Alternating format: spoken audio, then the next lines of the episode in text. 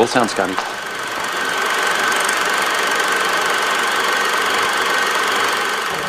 Take your stinking paws off me, you damn dirty ape!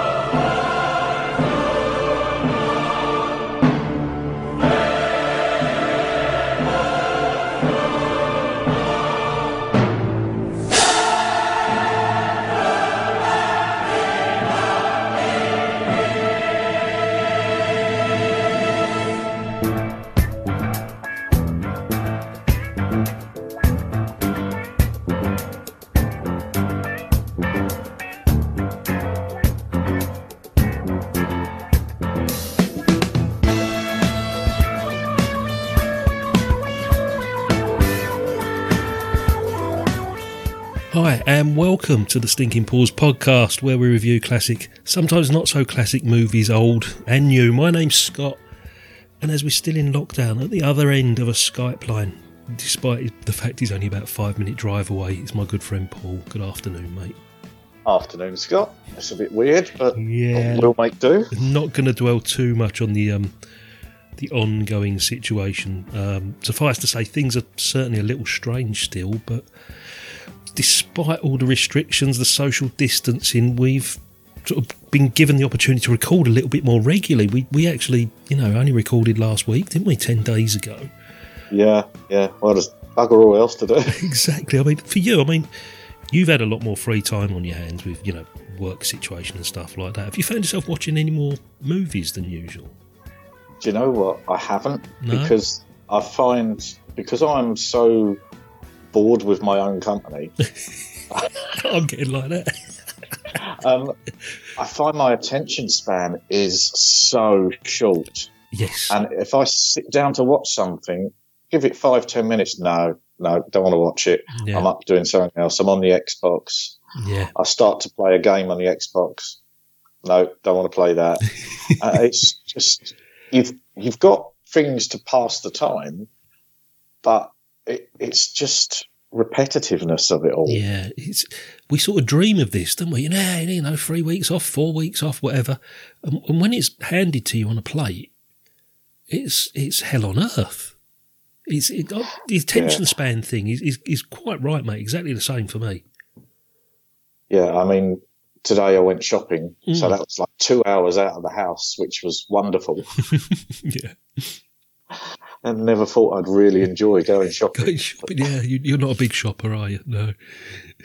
It's just human contact, which is enjoyable. Strange, isn't it? This, as I say, don't want to dwell too much on it because we did sort of mention it in the last episode, and people are living it anyway. They know what's going on out there. So today's episode, a bit of a strange one for you because, one, it's a horror movie, and two, you actually selected it. It wasn't sort of thrust upon you, this one. I'm full of surprises. So your choice this afternoon, it's Brian De Palma. It's Stephen King, Sissy Spacek, John Travolta, back to 1976, and Carrie will be back after this. Trailer!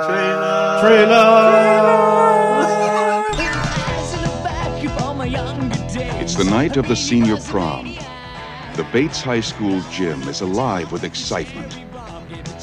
Everybody is there, even Carrie White, the girl no one likes. We're all sorry about this incident, Cassie. It's Carrie! And everyone makes fun of her. Free Carrie! The girl who lives in that creepy house with her crazy mother. See the sin of her days and ways. Show her that if she had remained sinless, the curse of blood would never have come on her. The girl with the strange power. If I concentrate hard enough, I can move things. But tonight, no one will laugh at Carrie. If you don't have a date for the prom next Friday, would you like to go with me? She's with the best-looking boy in the senior class. He's trying to trick me again. No. She'll be voted queen of the prom. I can make sure that you don't hurt Carrie White anymore. For Carrie, it will be a dream come true. For everyone else, it will be a nightmare.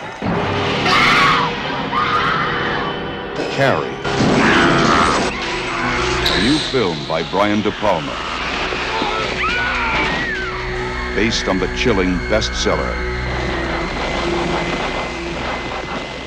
Starring Sissy Spacek, Piper Laurie, and introducing John Travolta in his first motion picture role.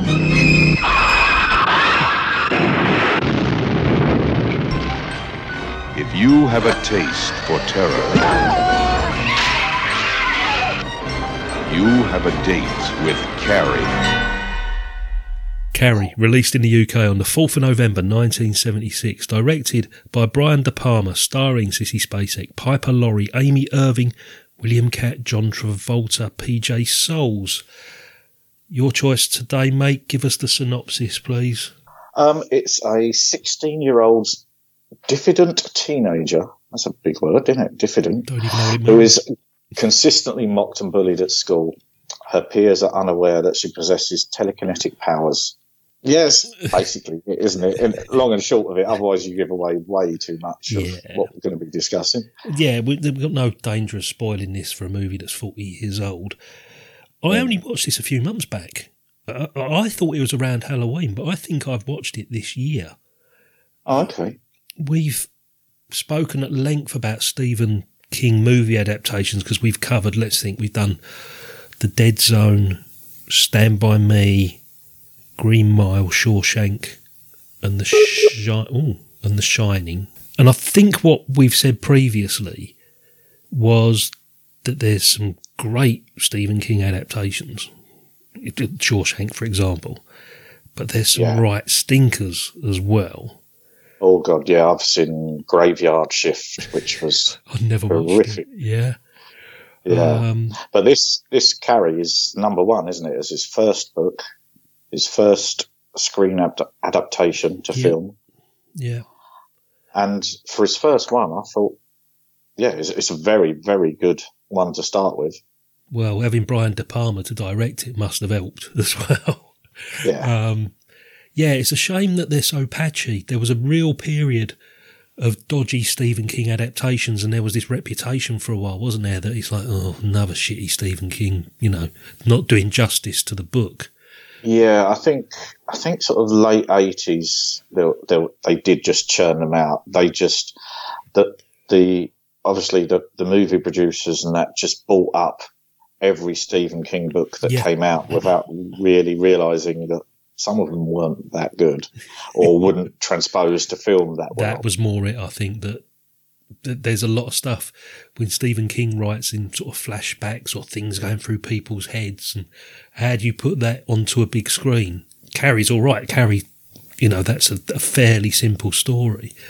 But, yeah, this one, I think this is no exception. I think this is up there with one of the best ones. Yeah, I mean, as you say, 44 years old. Still enjoyed it when I watched it. Yeah, you can see it's dated a little, but you'd expect any film made 40-odd years ago to be dated. But no, I think now it doesn't hold the horror and suspense that it would have to me as a teenager. Okay. And I focus more on how horrible the girls were and the bullying and everything. And you think if something like that were to happen in, not the telekinesis obviously, but the bullying in this day and age, I mean, those girls wouldn't only be kicked out of school, but they'd probably be prosecuted and arrested. More than likely, For years, I thought it was just an okay movie. It's just, it's a horror film. I'd seen a fair few times. And possibly, like as you said, even a little dated. But watching it in quite quick succession this last couple of times, I've absolutely loved it. And almost to the degree that I'm going to say is a classic. It's a classic horror film. It's there. I think it is, yeah, because it's...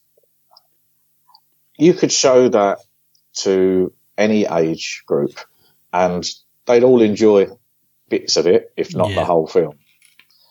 It's not too scary that it's going to cause people nightmares, but it's definitely a great film.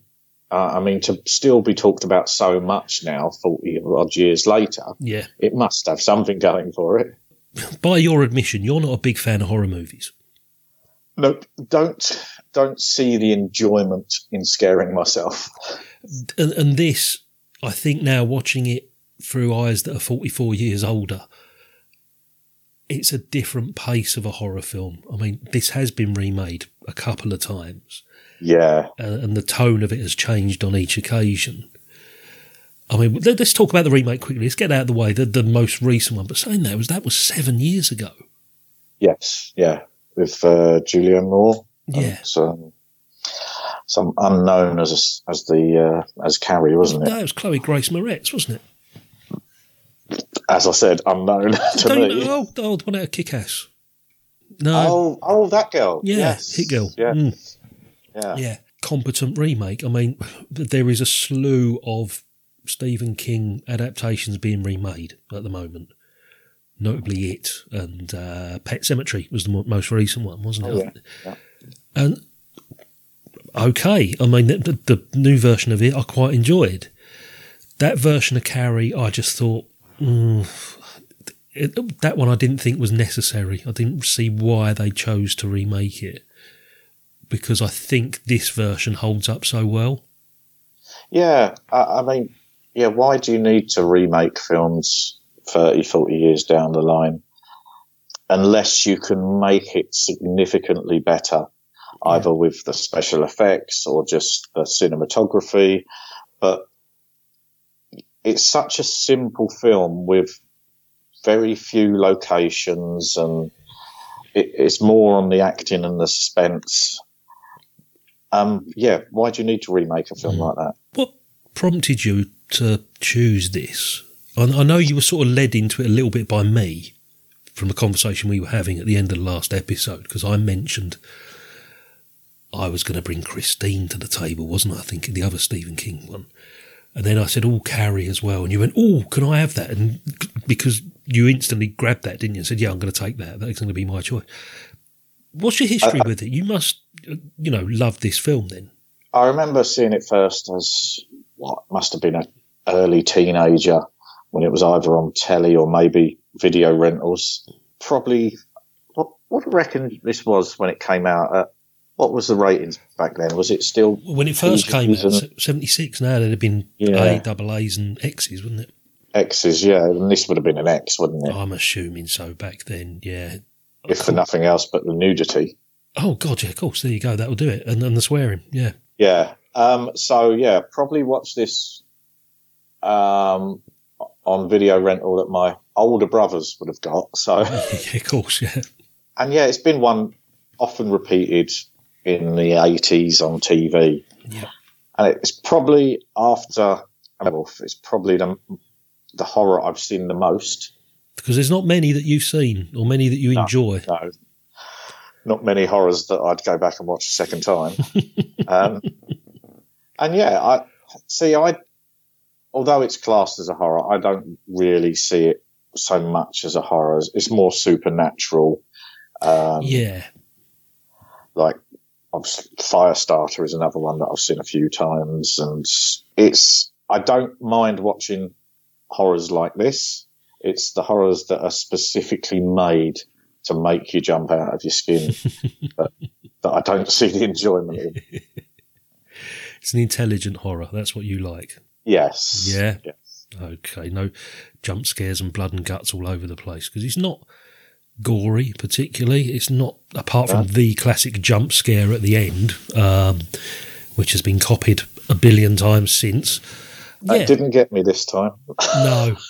The last time I watched this a couple of years ago, I'd completely forgotten about it, and jumped out of my skin at the end when that came up. That was actually Sissy Spacek. They buried her. Yes, I was reading that. Buried her in a box, didn't they? Underneath all the rubble. Well, they got her husband to do it because he was working on the movie apparently, and Brian De Palma didn't want to take responsibility for it, so he got her husband to bury her under all that rubble. Yeah, and they filmed that scene backwards to make it more dreamlike. Yeah, I read that somewhere as well. Yeah. It's very clever. It's very clever, some of the visual side of things. I mean, Brian De Palma. I mean, I don't know what you know about Brian De Palma, apart from one particular movie. Not a lot. Well, he directed The Untouchables. Oh, I should have known that, really, shouldn't I? But, you know, he did things like Dress to Kill and, was it Body Double, I think, was John Travolta as well. Scarface, yeah. So, competent director. Did you get any sort of Hitchcock vibes from this? Yeah, very much Psycho, in fact. Yeah. I'm sure the sound effect from the shower scene. That, the violins. It's the violins. I'm sure that was in the film at one point. There were violins. Yeah. Brian De Palma is known for making Hitchcockian type suspense movies. He was. That word? Hitchcockian. Yeah, of course he is. And he's famous for doing those type of suspense filled plots and direction. The bit that stood out for me, and I thought that is definite Hitchcock, is when they're hiding under the stage and they're holding onto the rope.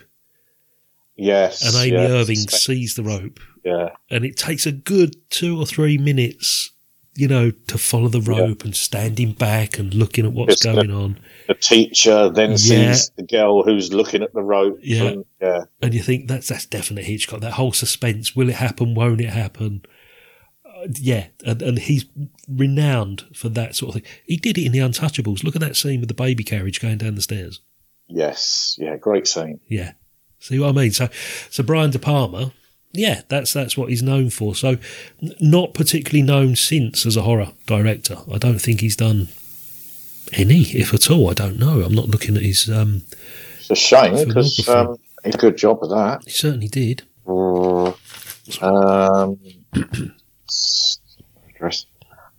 Different Dress to Kill, Scarface, Body Double, Wise Guys, The Untouchables. He likes his gangster movies by the looks of it. Yeah, Scarface, Untouchables, Wise Guys, you'd say, yeah. Bonfire of Vanities. Oh, that was a massive flop, wasn't it? First Mission Impossible, Snake Eyes. I like Snake Eyes. Snake Eyes is great. Dahlia, however you pronounce that. Mm-hmm. Hasn't done any other horrors from them, which is strange. Done such a good job of that one. Yeah, and what I was sort of noticing as I was going through the cast list and sort of checking a few facts and figures out, for a lot of the people in this, it was their first major movie. They'd had a couple of TV appearances before or minor movies, but it was certainly like the big one for Sissy Spacek after Badlands. Yeah, and John Travolta, although he was only a minor role in this, it was just after this where he really sort of hit fame, wasn't it? Oh, blimey. Well, the thing I was thinking when I was watching this, when you watch the movie, you'd think that William Katt would go on to have the bigger career than Travolta, looking at this movie. Yeah. But he's possibly best known for, there was that TV series, The Greatest American Hero.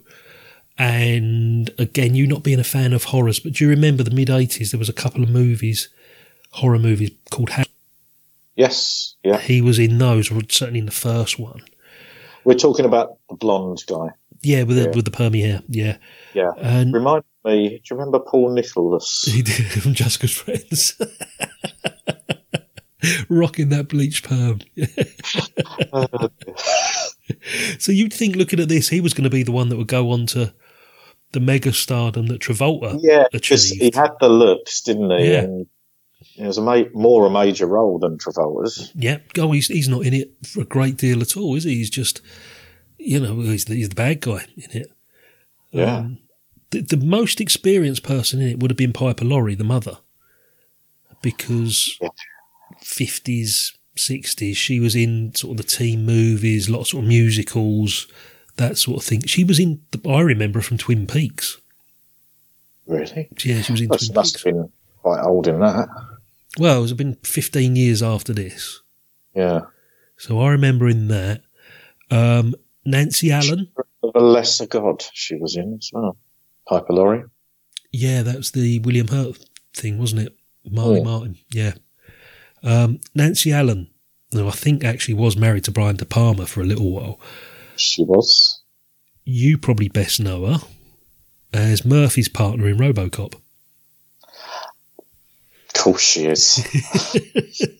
Of course she is. So I mean, this is a lot of the sort of kickstarts for a lot of careers, this movie. PJ Soles, the one with the baseball cap. Yeah. Right? Appeared in probably one of the only other horror movies that you've seen. Halloween. And she's playing almost exactly the same character. She's the one in the bed whose boyfriend gets stabbed, and then Michael Myers turns up wearing the sheet and the glasses. Yeah. I'm sure that's her in that bit. And Betty Buckley. Right. She was a massive Broadway musical star on the stage. Carrie was her movie debut. Okay. And she went on not that many movies, but she was Harrison Ford's wife in Frantic. Oh, yeah. She was one of the wives in Tombstone. Oh, God, yeah. Yeah. But, years ago, I watched that. But, yeah, but her career is more sort of Broadway, theatrical, that sort of thing. And I need to mention one other person while we're just sort of going through the cast list. Edie McClurg. All right. What? Edie McClurg played Helen, the larger girl with the big glasses. Oh, my God, yeah. Planes, Trains and Automobiles. Oh, behind at the airport. In the car rental place, yeah. Yes. I want a fucking car. I want it fucking now. Have you got your paperwork? No. You're fucked. That's Edie McClurg. Yeah, still with those glasses on. Yeah, bless her. So that's a quick rundown of the cast. You sent me a text. When did you watch this? Was it yesterday? Yesterday, yeah. We can't talk about this without mentioning this text that you sent me after watching it. Or was it in the middle of watching it that you sent me the text? It was in the middle of watching it. I couldn't even wait until after the film because it just got me. Go on, what did it say? I can't access my phone because we're recording at the moment. Along the lines of the bit of music in here is so fucking 70s, it's unbelievable. And it was one particular point, wasn't it? It was where they're buying the tuxedos. Yeah, and Carrie's trying on lipstick in one of the shops. Yeah. I'm going to use that piece of music at the beginning of the show. I'm going to use it for the theme music this week, and okay. I will probably put it underneath what we're saying here now, just to give the listener an idea.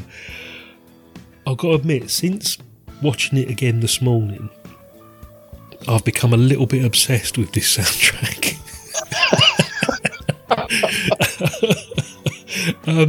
It's by a guy called Pino Donaggio. Sounds like a wine. Yeah, Pino Donaggio. Nice, fresh, crispy, fruity Pino Donaggio. The entire soundtrack is on YouTube, track by track. And it's not all like that bit from the tuxedo store. The theme to Carrie at the beginning is a beautiful piece of music when you listen to it in isolation. There's a couple of songs on there as well, because they play a couple of songs, don't they, at the prom. And they are just so 70s. Like they just... Yeah, but I mean, that piece of music we're on about, it was so 70s. I don't know how else to describe it. It was like the theme tune from Starsky and Hutch, Cagney and Lacey, all rolled into one. And it was a little bit out of place. Yes, is that what it was? Out of place, because you'd gone from it's very macabre most of the way through, and you've got this music that you don't even notice most of the way through, but it's just adding to the atmosphere. Yeah. And then all of a sudden, there's this jolly 70s horn and guitars and whatever, and it's just like, what the hell? Real sort of synthesizer-y type, yeah. Yeah. And go and listen. Hammond organ or something. Well, when you're pottering about the flat later on, just put the soundtrack on YouTube, mate, and you'll love it. It is absolutely great background music. It's so fun. I might play it when I next get in my lift. Yeah, elevator music. When did you last see this, by the way? I I think it was possibly last year, maybe year before, within the last 2 years. Oh, still quite recent then. Okay. Yeah. Do you know what struck me? But bear with me on this one as well. It's Matilda. Do you know what? I watched Matilda on Sunday. No, right, okay. Channel 5. Right. It is just a horror version of Matilda.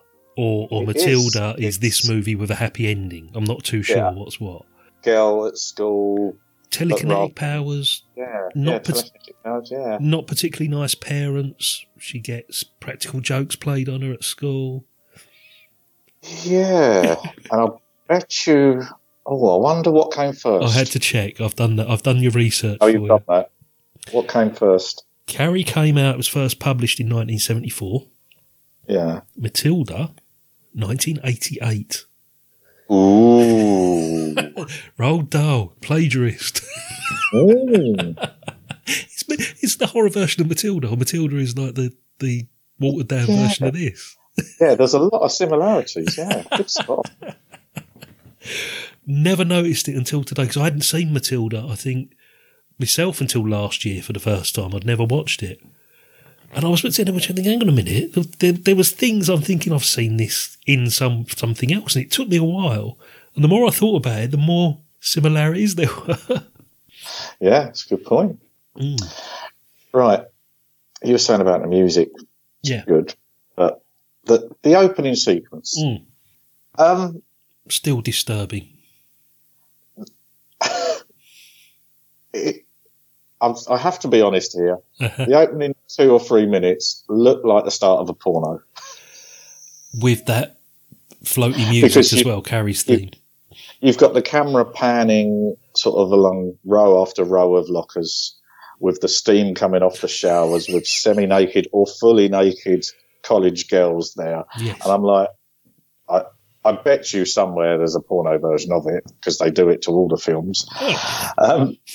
But yeah, it wasn't until the bit where she's washing herself and obviously she starts to bleed and then it changes sort of lane almost and starts to become the film that it does. But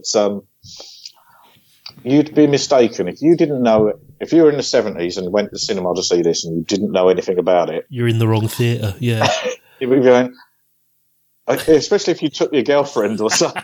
Do you know what I think it is? I think that opening sequence is Carrie's perception of what's going on around her, where she's trying to switch herself off to make herself invisible to the other girls so she doesn't get noticed, so she doesn't get picked on.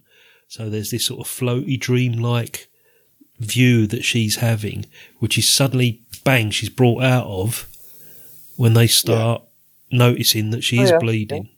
Yeah. I don't know, perhaps that's me reading too much into it, but, you know, she also does it, it's another point, it happens when they get announced as King and Queen of the Prom. Yes. It goes it's all quite floating. Dreamy there as well. Yeah, and then when the bucket of blood finally gets tipped over, all you can hear is the swinging of the bucket and the dripping of the blood. You can't hear the crowd. Mm. You can see their mouths moving and laughing, PJ Soles laughing at her. But all you can hear is what she's focusing on. I think it's really clever, and that's my explanation for the beginning. I've never thought about that beginning before like that. But I'm wondering if... It's just the perv in me. Yeah. But no, it does. It does look like a cheap 70s porno flick. But I think that's what it is. I think it's her perception of what's going on around her to try and block everybody out. Probably if I was to read the book, you'd get a better explanation of it. But I think you could be right, that she's just in her own mind and she's not looking at what's going on around her, but that's what she thinks going on around her. It's a case of, like, if they don't notice me, if I just keep myself to myself, I won't get picked on today, I won't get bullied, and that reality is suddenly, bang, brought into focus once she starts screaming and they start throwing things at her. Yeah. Yeah. It's still a disturbing scene, though. Like you said, the bullying is brutal. It's horrific. Yeah. And what made it worse and reminded me of Airplane. Right. When the teacher gets the kids away and picks her up, starts shaking her, slaps her across the face. There's a big queue of them behind. Strike her. The teacher, my favourite character in the whole film. She's very hot and cold, that one, isn't she? Because she starts being a bit like man up sort of thing until she realises there's bigger problems and does stick up for her.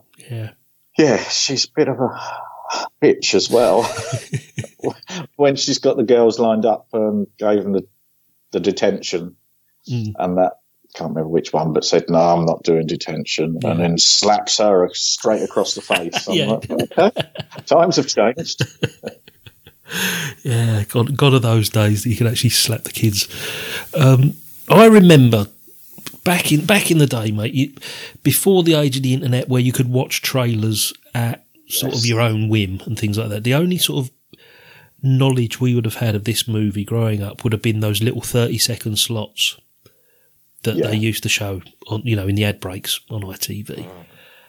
And it's still in the back of my brain, a memory came to me today, in the scene where just after the shower scene, she's in the headmaster's office and he calls her Cassie.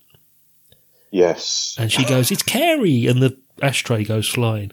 That was always used in the trailers because they can only fit so much. It's a little teaser without giving away any of the major points. Yeah, there was never any indication of like the carnage that was going to happen at the end of the movie. It was just focusing on this girl with telekinetic powers, and that has always stuck with me as one of the trailers they used to show. I mean, I was only 7 when this came out, so, you know, you'd still see the trailers in the evenings on the TV. And it was just that bit, which goes, it's Carrie, like that, because it was like, obviously the name of the film as well, you know, it's a real tagline for it. And it just, straight away, I was like, bloody hell, I remember that. And I think they actually used that when they was advertising the TV screening of it as well, you know, when they were promoting it, when it was being shown on the TV. You don't particularly enjoy horrors, we know that. But this one is one you go back to. You have gone back to a fair few times. Yeah, I wouldn't watch it every year or so, but yeah, it's one that I'll watch if it's on telly. And I say I have got a copy and I will watch it when I feel like it. Yeah, it's not one that I'll never watch again. I'll probably leave it a few years now because I've seen it twice in quite quick session. Yeah, the thing that got me about this, we've said previously, or I've said about American actors and actresses not looking their age, or they have older people playing teens and whatever. Yeah, American Graffiti, wasn't it? I think we mentioned it, didn't we? Yeah. And quite often they look horrendously not the age they're supposed to. Yeah. Sissy Spacek in this, she looked, in my mind, about 16, 17. Now, we know she's married, don't we? Because her husband was working on this movie. So go on, tell me how old she actually was. She was born in 49. This was made 75, 76. She was 25, 26 when this was filmed. And there's no way you would look at her and go, oh, yeah, she's that age. Yeah. No, I fully agree with that, mate. She's always and also, looked like that. Mm. Yeah, you look at the other classmates, the likes of John Travolta, Amy Irving and that, they all looked quite a bit older than her. I know they were doled up and she wasn't and that, but just also sort of body-wise, she's such a slim, tiny little girl. Yeah. I think that made her look younger than the rest of them. I think good bit of casting. Oh, yeah, I think with the remake, I think Chloe Grace Moretz was actually sort of like 14 or 15, I think. Mm. Which was like true to the book. I'm sure Carrie's only 15. No, hang on. How old at the prom? How old would they have been? No, they're at high school, aren't they? Yeah. So I think they're between 16 and 18. Yeah. So at the prom last year, probably 18, I'd imagine. Yeah, not too sure. So they're all playing 18-year-olds in this. And, yeah, you can believe John Travolta is 18 in this. William Katt, yeah, I can see that. No, Melanie Griffith was first auditioned for the role. I read that. I read Melanie Griffith, and there was somebody else, and I looked her up, and I thought, oh, actually, yeah. Betsy Slade. And I looked at the photo, and I thought, actually, yeah, you would have probably looked okay in that, yeah. Because there was another remake before the 93 one, wasn't there? I think there's been TV adaptations. There was a TV movie around about 2000s or something, yeah. Which they were planning to run a series off it afterwards, which never came through because the movie was so shockingly shit. I don't know how you'd make a TV series out of Carrie. Yeah, because obviously she's dead at the end of this movie, so it would have been a prequel, Carrie and her amazing telekinetic adventures or something, who knows. Technicolor Dreamcoat, yeah. Would you be tempted to watch any other horrors if I could select something sort of knowing what your tastes are now? I'm open to watching anything. Mm. But don't expect me to enjoy them all. We've covered a few horrors, though. I hope you're not talking about Hammer, House of Horror. No. Because I remember watching those when they used to be on TV late at night. Yeah. And again, they were more suspense than horror. Well, because they were so old. Yeah. No, we're saving those for Real Britannia, the Hammer stuff. No, I've got a couple in mind that I'm not going to immediately, thinking when October comes around, we may be looking at a horror film. Thinking about it, you've reviewed Halloween on this show with us. Yep. In our first year when we did the Halloween special, you reviewed 5. Yeah. It was a fun week. That took forever, didn't it? Yeah. A long day. We also done... Let the Right One In, that was sort of horror, wasn't it? Yeah, it is horror, yeah, I believe so. That was good, I like that. See, that bizarrely, for you, horror movie and subtitled. I like to be unpredictable. If you'd got a black and white in there as well, you'd have got all three. You would have ticked all 3 boxes of your 3 bugbears. But you like Let the Right One In. That was amazing that you like that. Okay, I've got some ideas that, we may say for sort of October time. If you were to rate it out of 10? A strong 8. That's good for you. That is good for you. I was expecting something in that sort of region, knowing that you've picked this and you were quite enthusiastic about it when you told me. So, yeah, I didn't feel a chore watching it yesterday afternoon. I stuck it on sort of in the background, but I stopped what I was doing and watched it all the way through and was paying attention. And and that was in the daytime. Horrors, I think, are one of those films that are best watched at night anyway. Oh, of course, yeah. I thoroughly enjoyed it and, watch it again anytime. I've watched it, as I say, very, very recently. I'm sure it was this year, if not it was late last year. And I checked on letterboxd.com what star rating I'd given it. And back then I gave it 4. This time I've given it 5. I enjoyed this so much more. Really? Yeah, I'm giving this 5 stars because I think I've genuinely realised that it's not just an okay horror movie. It's a little bit more than that. It deserves the classic status. It's a very good Stephen King adaptation, which is always a bonus.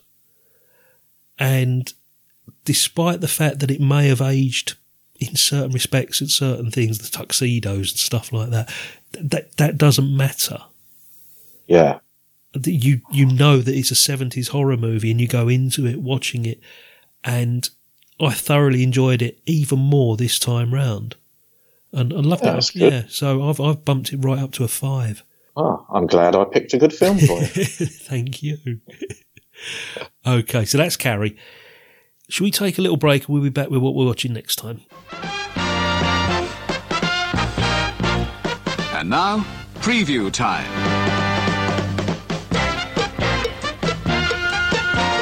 When it comes to entertainment, You can't beat a good film.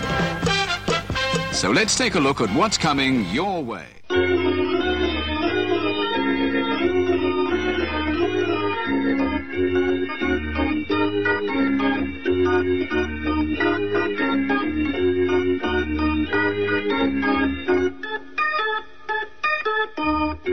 Okay, Paul, what we're watching next time, it's my choice for you. It's a very good choice. Yeah, eagle-eared listeners would have already know what this is from a couple of episodes ago. Your reaction to this when I told you what we were doing, I think, was "you fucking beauty," I think you called me. Something along those lines. Going back to 1980, it's John Landis and the Blues Brothers. I take it you approve. I won't give too much away, but yes. Yes, I might have seen this once or twice. Okay. Paul, thanks for Carrie. Thanks for the problem. Music. You've also added a soundtrack album to one of my new listening habits now. I don't want to see you in flares anytime soon. Thanks for being there, mate. Sorry about the quality of the Skype conversation, guys. It's, you know, it's the best we can do in these troubled times. Paul, it's been brilliant. Thank you so much, mate. Cheers, Scott. Take care.